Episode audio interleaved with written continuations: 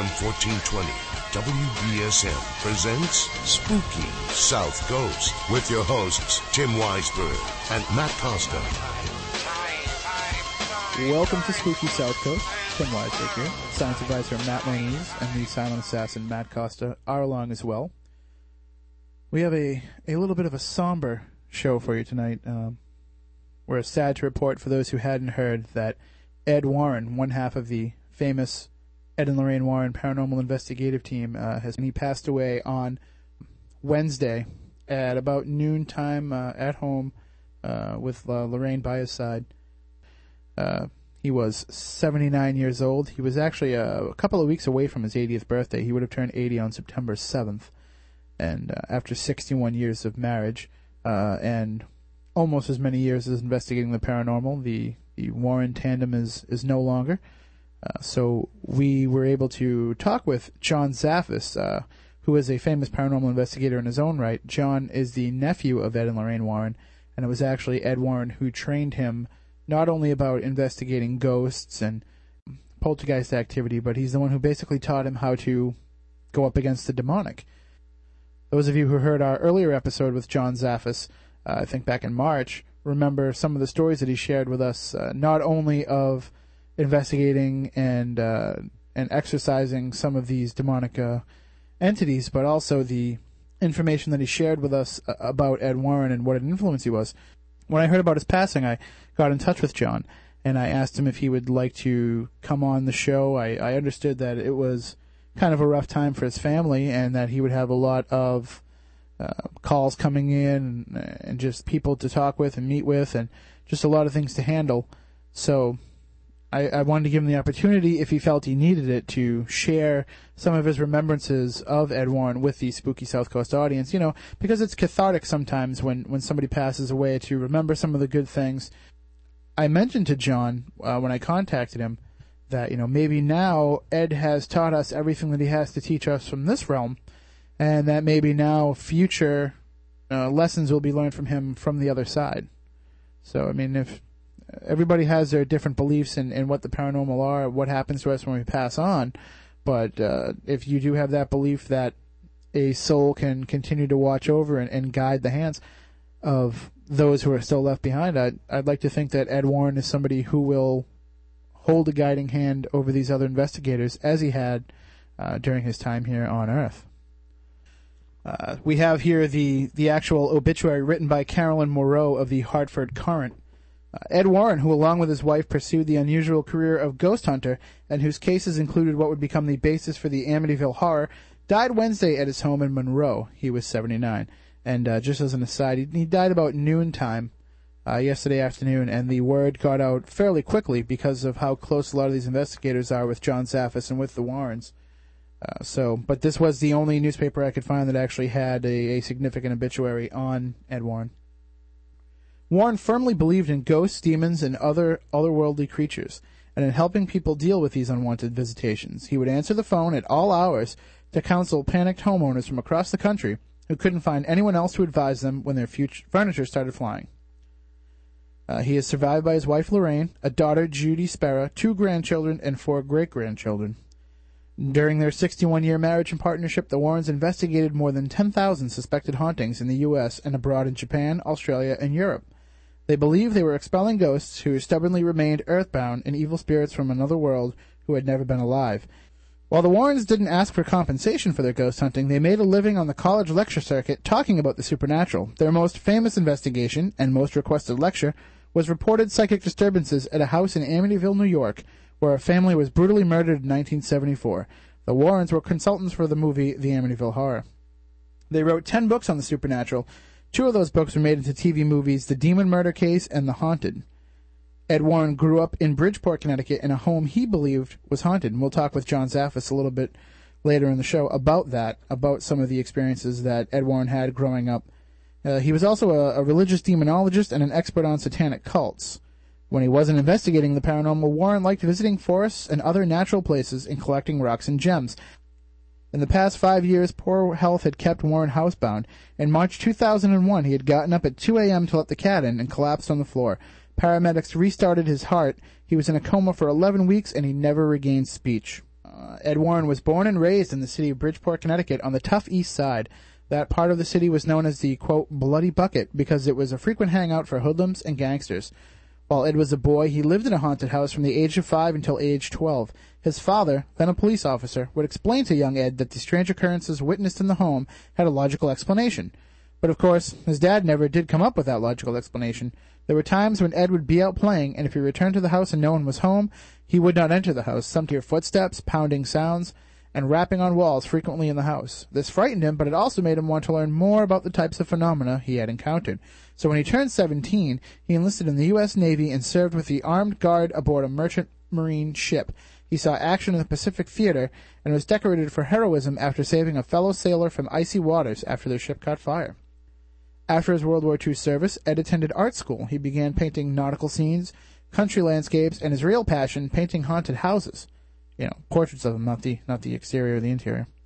He began touring the New England states with Lorraine, seeking out haunted houses to paint.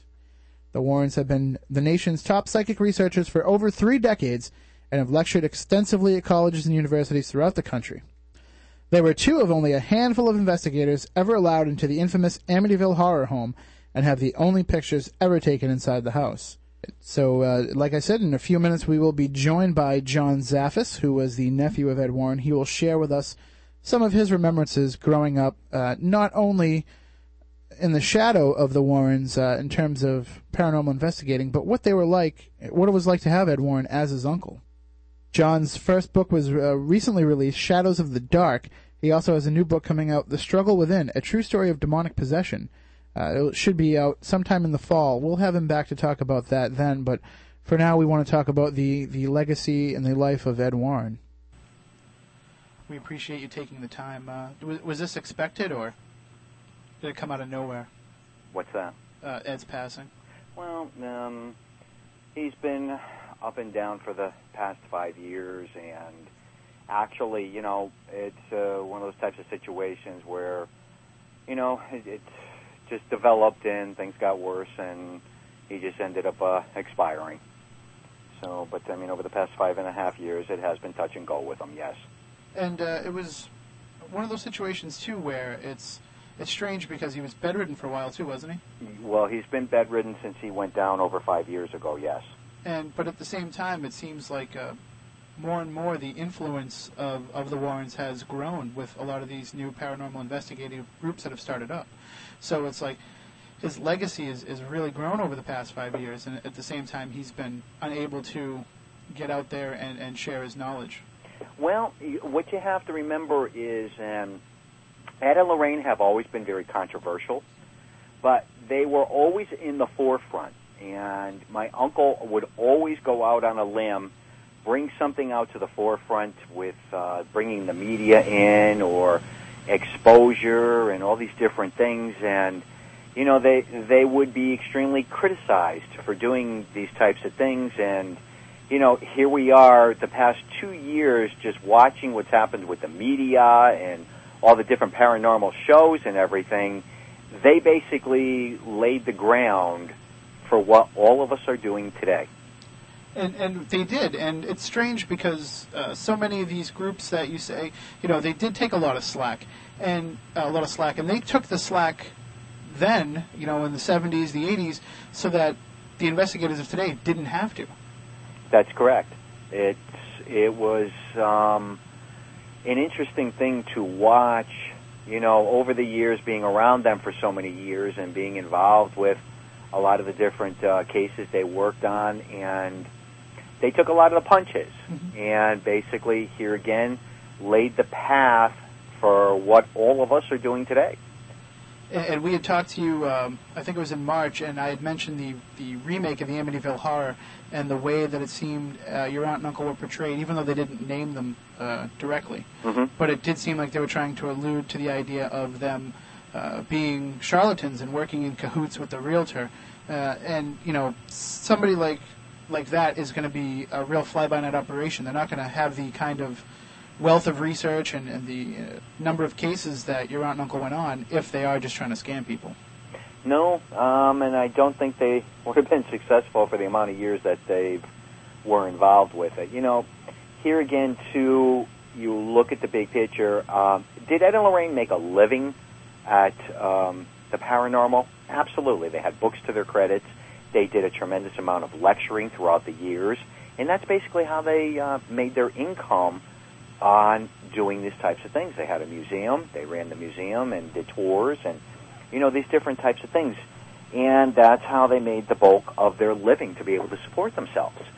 So a lot of times over the years, you know, you, you sat back and you would listen to the stories. Oh, well, they're they're just doing it for fame, fortune, and money. But a lot of us are out there today doing it. I lecture. A lot of people have TV shows out there. A lot of the different paranormal investigators. So they lecture, and we're all basically doing the same thing that they did 30 years ago. That's part of the that comes with the territory though of any science where you gain that type of knowledge. You do have that opportunity to go out and lecture. Uh, it's it's supplemental to your research. It's what allows you to, to be in the field and do this kind of research. Uh, so I, I personally I don't begrudge anybody who needs to uh, draw some sort of income in, in, that manner. It's it's when they charge that it becomes a problem. When they charge for an investigation, and and Ed and Lorraine never charged for an investigation. When you come into uh, people starting to put fees on doing their investigation, it, it taints it for all of us. But uh, don't get me wrong, especially today, I have no problem with somebody reimbursing me for travel expenses. Mm-hmm. But to charge a individual, a family, or anything to that degree for your services rendered, it's something in 34 years I've never done. One of the uh, claims too is, you know, you'll find a lot of these groups will claim to actually be able to expel uh, a spirit if a spirit is present. Is that something that Ed and Lorraine were able to do? Did they feel that they had the ability to help a spirit move on to the other side?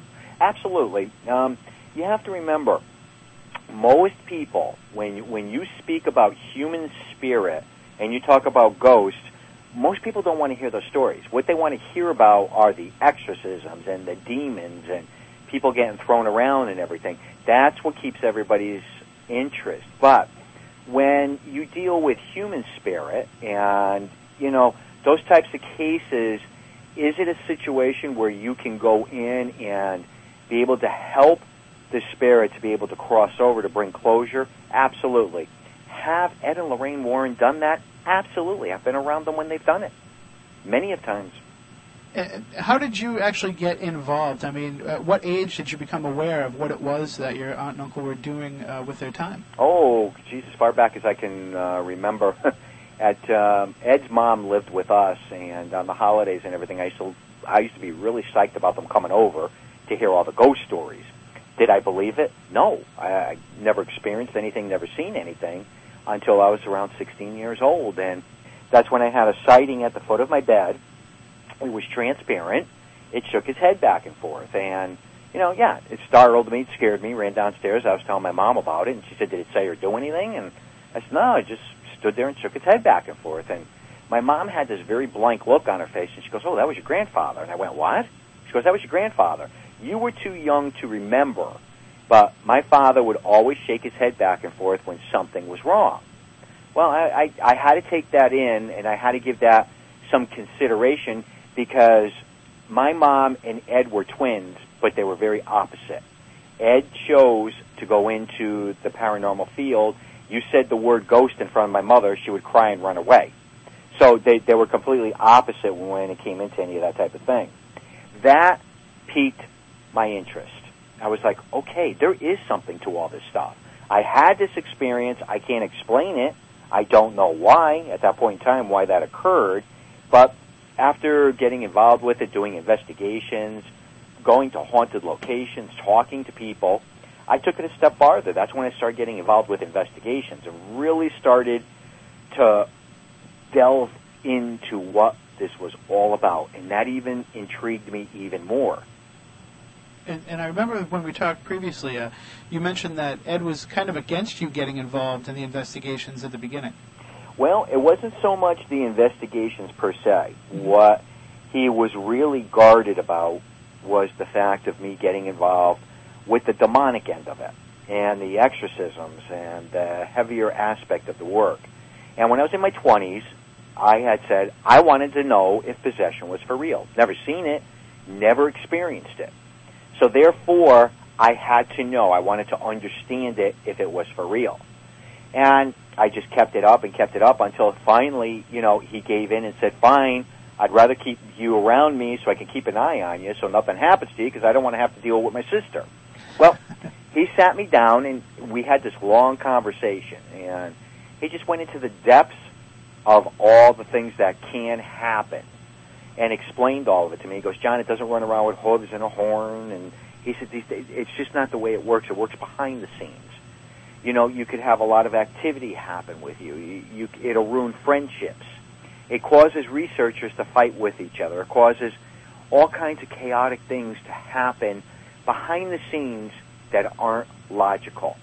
And he says you have to remember something else is the fact is that you get involved with this and you start assisting in exorcisms and things like that, it does not forget who you are and you will always be targeted.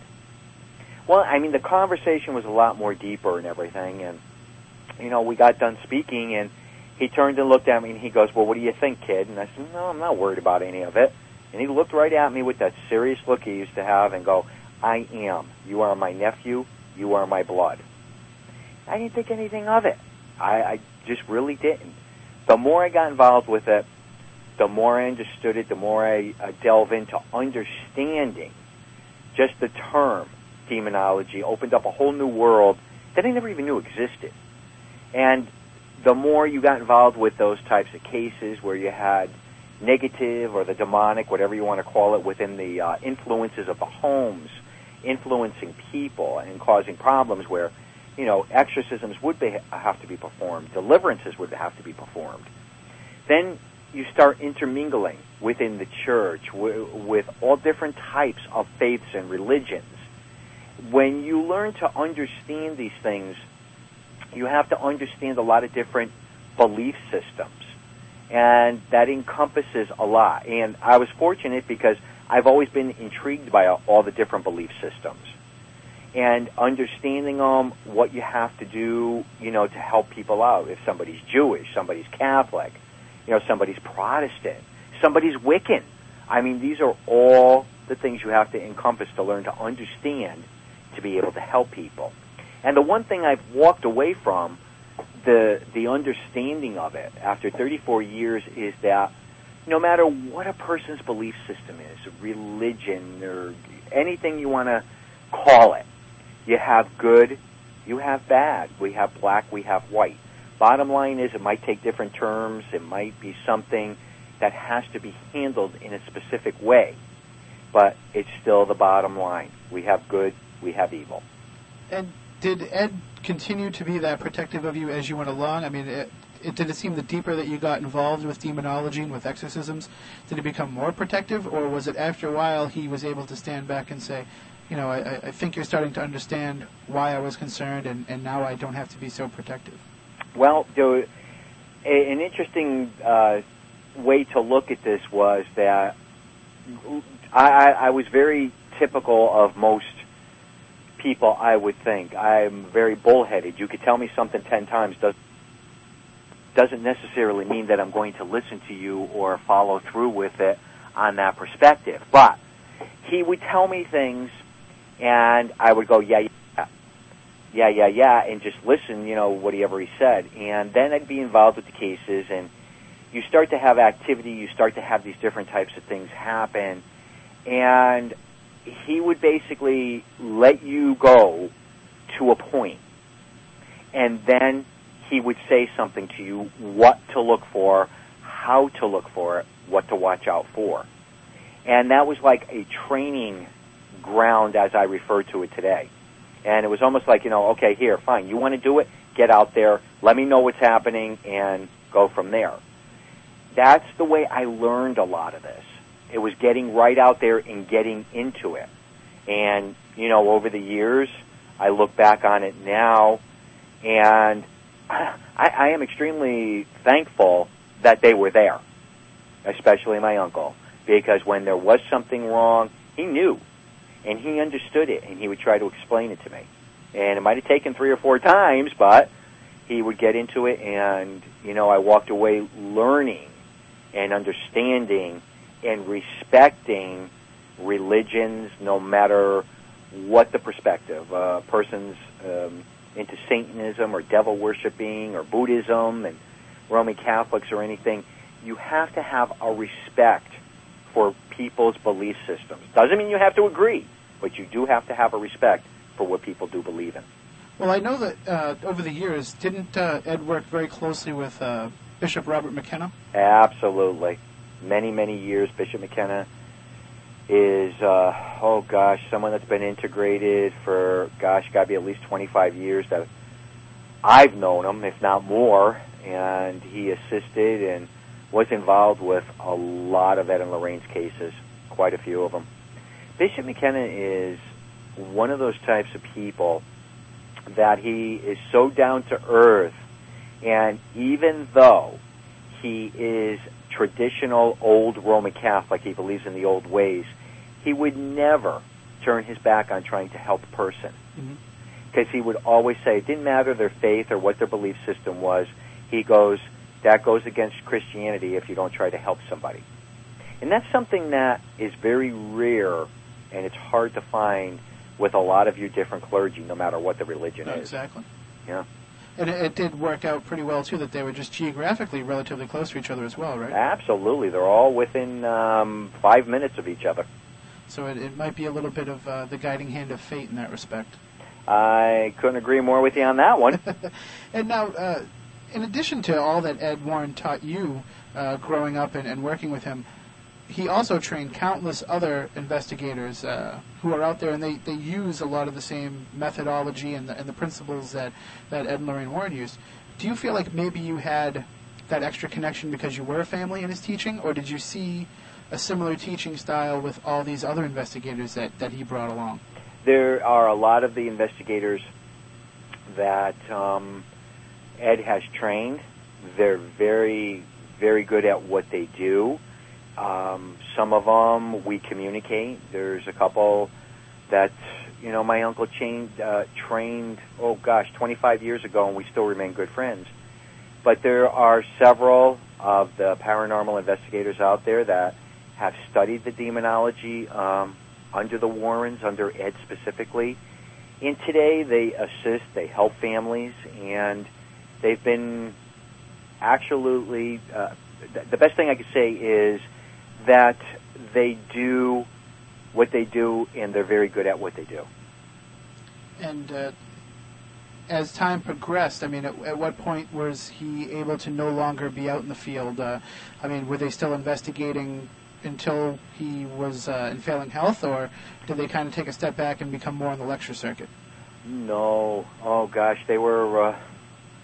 Uh, um, it's like I said, it's a little over five years ago when um, Ed actually went down, and that morning we were together just discussing three cases that I was just getting ready to go investigate for them.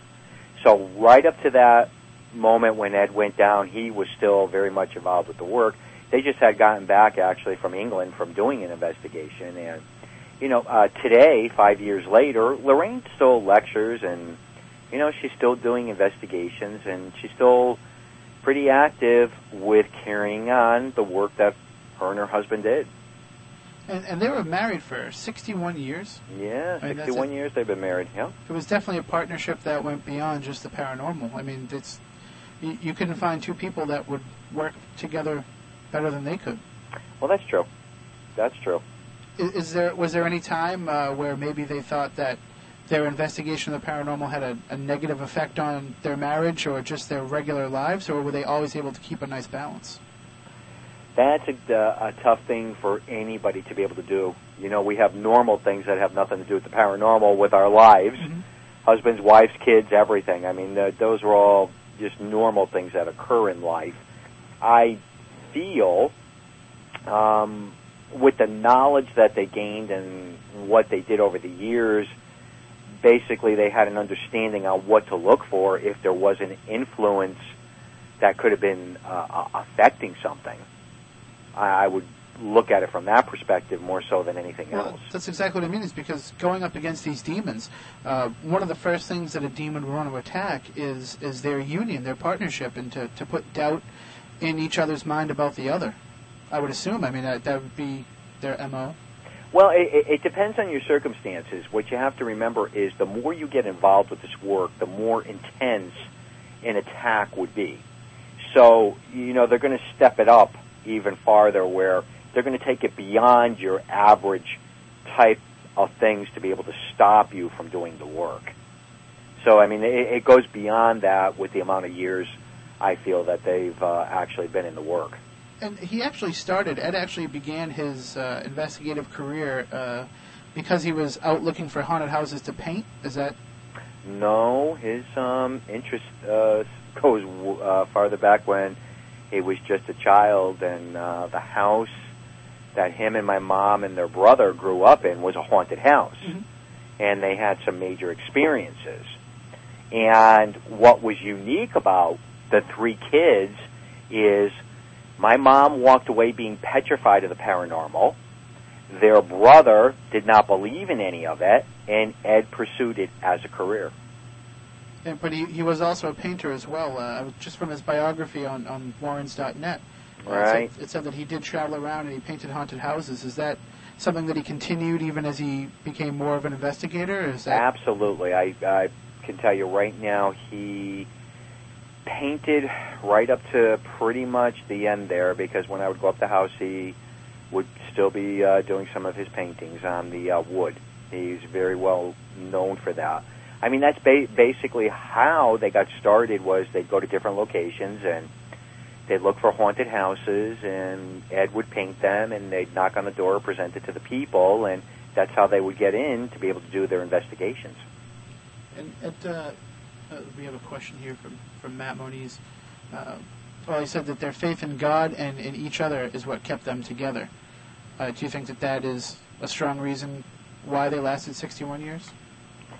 Well, that that's a tough thing to say. Why somebody Mhm. lasts, you know, the amount of years. I mean, But I mean, with your own faith, you you know what a weapon it is for you uh, when you're going up against uh, demonic forces and negative forces. Uh, do you think that maybe the combined union and the fact that you know they were together in the eyes of God that that just amplified it? it could have, yeah, it could have. And uh, one of the other questions too that uh, a lot of people don't realize about the Warrens is that their caseload goes well beyond just Amityville. I mean, to the common person who hears the name Ed Warren, even the uh, the lovely article written by Carolyn Moreau in the Hartford Courant, you know, it, it focuses on the Amityville horror. That was such a major part of their notoriety. Um, was there a point maybe uh, where, as some of the negative uh, press that came toward George Lutz, did any of that start to reflect on them, and maybe they thought they'd step back a little bit from that case, or No, I, don't- I don't uh, feel that was a type of that was the type of situation at all. You have to remember, Amityville. None of us can explain why Amity turned into what it did. I mean, that thing, that that case is just known worldwide. You can go anywhere and you say the word Amityville, and Kathy and George Lutz come up. I think it was the timing and just the way that all of it fell into place that that's what made Ed and Lorraine so famous. I mean, over the years, they've had cases that, you know, were twice or on a higher scale, if you will, in comparison to what Amityville was all about. Mhm. But was the notoriety there like it was with uh, Amityville? No. So it, it's just one of those types of things. That's what put Ed and Lorraine on the map as far as being paranormal investigators was Amityville. And I, I know the claim is that Jay Anson's book kind of, uh, you know, took a poetic license with some of the instances that happened in the in the actual house. But in terms of what Ed and Lorraine shared with you, uh, uh, how true is the American mythology of Amityville compared to what actually went on in the home? Well, I can tell you this. I can go as far back as did I do or was I involved with the original investigation? No. Mhm. But being the type of person I was and them being my family, I was always back and forth up their house. One thing my uncle was very well known for was listening to his his reel to reels, his cassette tapes, and his videotapes. Well, back then it was cassette tapes, and he would always say, "John, come listen to this. Come listen to this." I was sitting down listening to Kathy and George Lutz, their interview, what they went through, what happened in that house before the books or before the movies. And I can tell you this: several years back, I had an opportunity to lecture with George Lutz at a couple of different conventions and things and uh, a couple of universities. And sitting down talking to George, having coffee and, and just beep bopping, listening to what George would talk about and the things that occurred in that house were almost identical to things I heard 30 years prior on those tapes. So, is Amityville based off of what I feel was a haunted house? Absolutely. Mm-hmm. Do I feel that the books and the movies have embellished upon it? Absolutely. Why do they embellish? If they don't, people aren't going to go watch those movies or they're not going to read those books.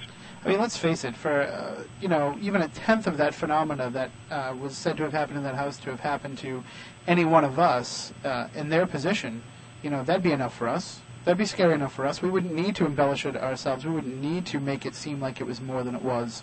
So I think that any any of that embellishment, as you said, probably came after um, they had done their initial interviews, and you know, once they spoke with Jay Anson about what went on, he's probably the one that's more responsible for some of those embellishments.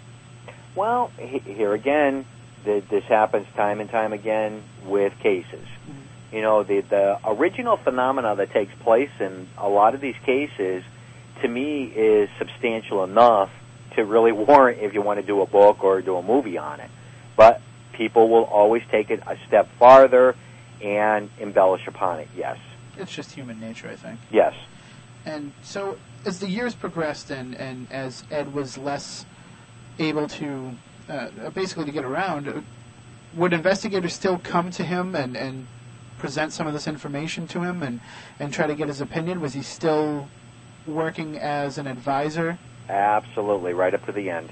And, and how frustrating must it have been to see him, you know, dealing with it from that end of it? You know, he wanted to get up and, and go out there and, and take the, the demons on head on, but he has to sit there and, you know, hope and pray while the investigator's gone that they come back safely. It must be akin I, I to. Don't, I, I don't feel that it was a, a type of situation that it was, you know, so much that he wasn't out there investigating as much as he would allow investigators to go out and do it so they can experience things and learn things, learn how to document them, what to look for. And there were many of us, you know, right up to uh, before his collapse, that, you know, we were all working on different cases and different things, and you would go back, review things, sit down with him and Lorraine and go over it, and, you know, they'd share on what they feel you should do and what you shouldn't do to try and help those families. I mean that that was an ongoing thing with Ed, uh, you know, right up to his collapse, and you know, even today, uh, Lorraine still ties in and intermingles with a lot of the different organizations out there. Well, it must be like family at this point, really. Yeah, yeah. Was there any one particular case that you can recall um, investigating with Ed that just stands out in your mind, whether it be for the intensity of it or just for his approach? Is there is there anything that'll always stick with you? Oh, there's many. There, it, it depends on your uh, cases and what type of the situations are, what occurred, what happened, who was involved. Mm-hmm. But it's usually your more prominent and your more uh, heavy duty type cases that stay with you as clear as, as if they happened the day before. I mean, the haunted funeral parlor in uh, Southington, Connecticut. I mean, that's 18 years ago that I was involved with that investigation, and that case stays in my mind as if it was yesterday.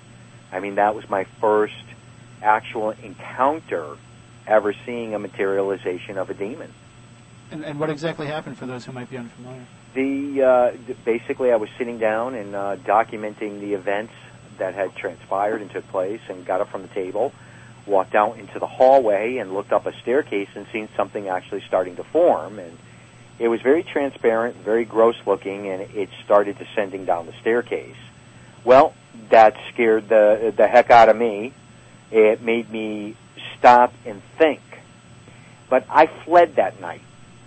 Now, my whole thing in my mind 18 years ago was that thing materialized and appeared to me.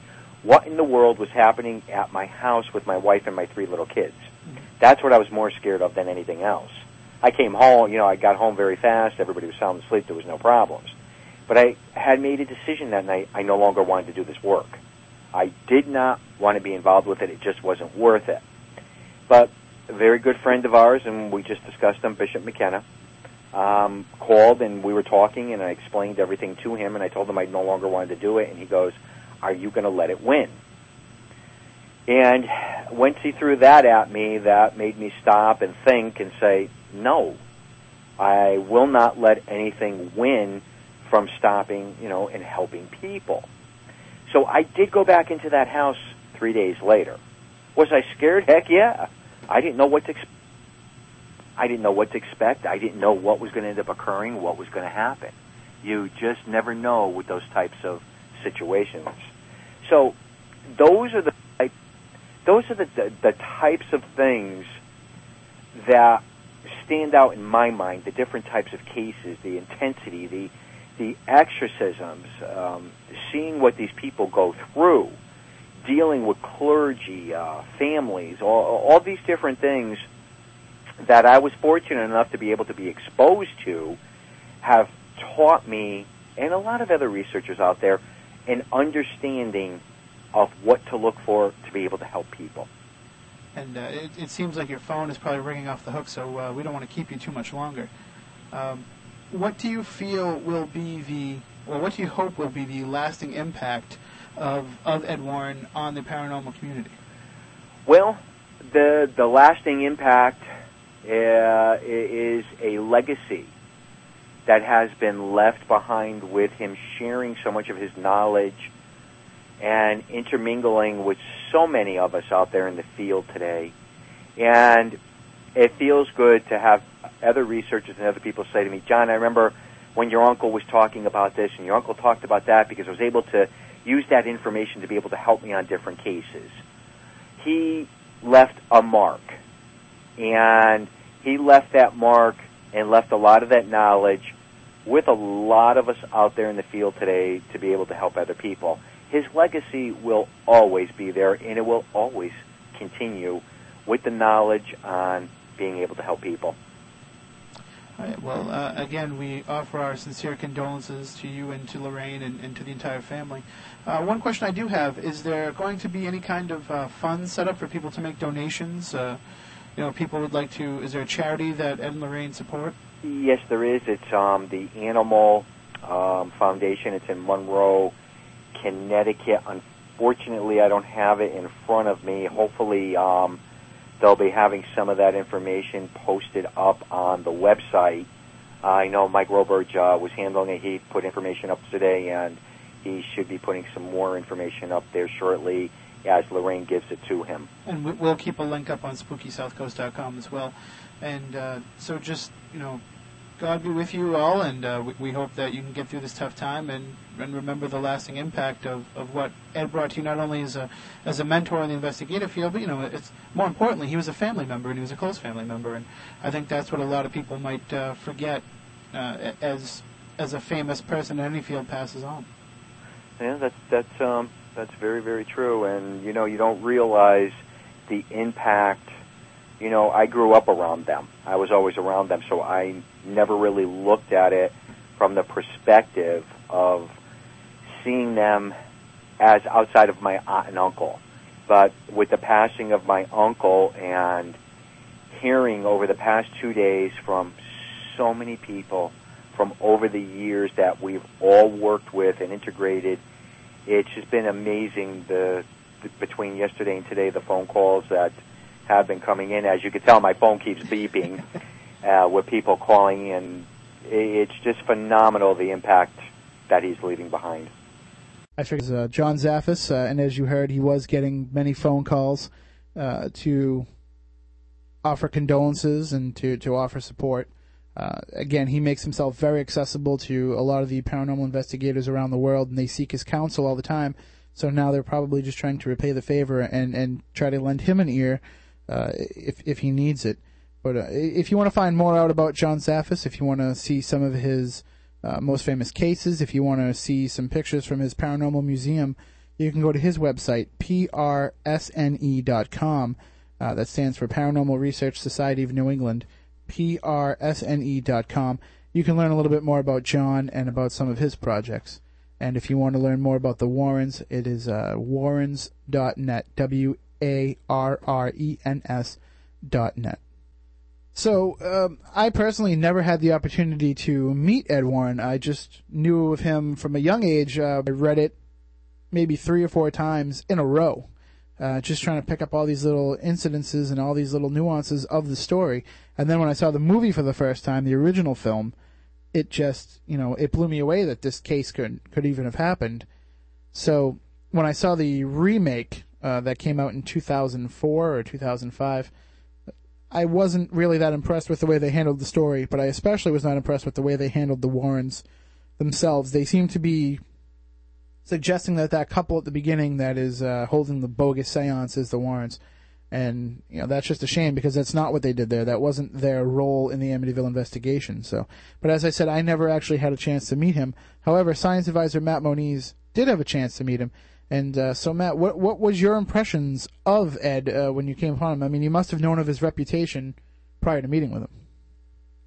Yeah, I did. Uh, I met Ed and Lorraine Warren about 15 years ago at a lecture that they gave in a uh, place out. In, he was always intelligent, but he also had that aura about him of somebody that has seen a lot of things. And when I mean seen a lot of things, I mean things that most people are not used to seeing. And when he spoke about what he had seen, you could tell just in the tone of his voice, the way he carried himself, that these experiences touched him to his core. And the way he related it to the people came across like you felt what he was feeling when he was was relating it, which for me, you know, 15 years ago, it made a pretty good impact.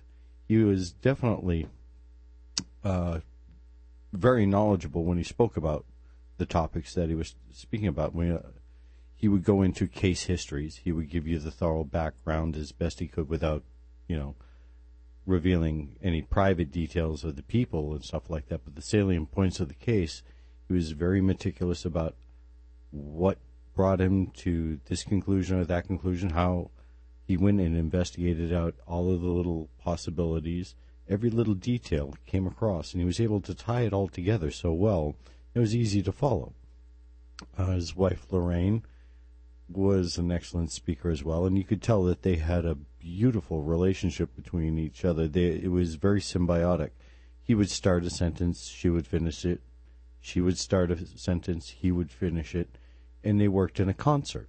And uh, I found that very impressive because they had a connection to themselves and to each opinion.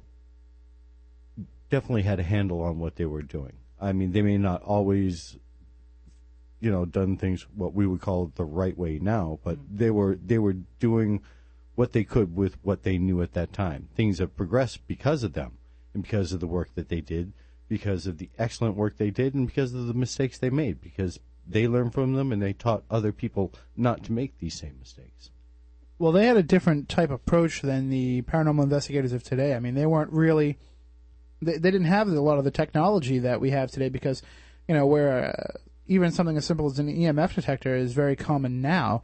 Uh, you know, back then it was harder to get your hands on a lot of this equipment. It cost money, and not charging for an investigation, money was kind of short to come by. So they relied more on uh, just their own smarts more than anything else, their own uh, feelings, their own intuition, and as well as the wealth of knowledge that they gained from constantly, constantly studying the subject, whether it be investigating, you know, claims of poltergeist activity or spirit activity, all the way down to the demonic. I mean, it, it must have got to the point where even these demons were like, "Uh oh, here comes Ed. We're in trouble now." So I mean, they just they one of the first things that you tell a group that's starting out these days is, and we hear it all the time from the groups that we talk to, the most important thing to do is to learn the research end of it, to get into the library, to re- to look into the history of things, and to read about other paranormal investigations, other cases, what has come before you, and really study up on it. And I think they were kind of like in the forefront of that because, you know, a- at the same time though, there wasn't a lot of other cases for them to study. They were kind of blazing that trail, but they relied more so on the knowledge than the technology. And I think that might be part of the reason why people would question some of their findings or some of their determinations because they didn't have a lot of that. Like I said, the, the going back in time there, the equipment that you're talking about back then wasn't as readily accessible to the everyday person. Uh, you couldn't just go into your local Radio Shack and buy an EMF detector for like 20 bucks like you can today.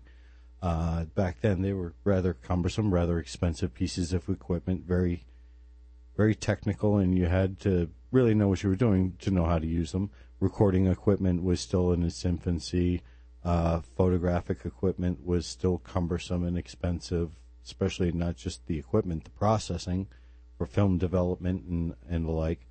But they worked with what they had. And um, a lot of what they did get with the equipment they had was pretty stunning. Um, in replace of like an EMF detector, Lorraine would be used for psychic abilities to track things down. It's basically a human EMF detector, if you if you will.